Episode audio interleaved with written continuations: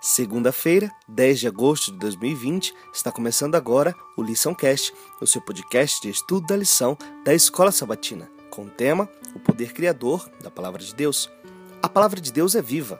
Ela tem o poder de realizar as coisas que ela declara.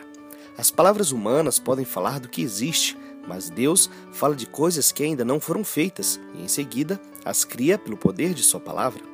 A palavra de Deus é criadora a palavra audível que procede de sua boca tem o poder de criar tudo o que proclama.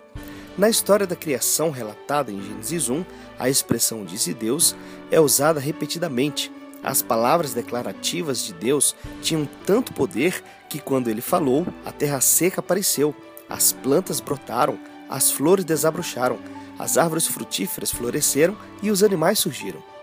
Há uma palavra hebraica impressionante, utilizada em Gênesis 1 para designar a atividade criativa de Deus. É a palavra bará.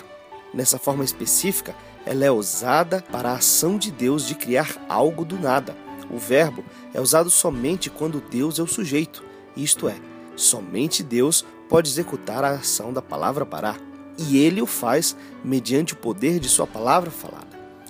Deus não apenas criou este mundo pelo poder de Sua palavra, mas também o sustenta e mantém por meio dela.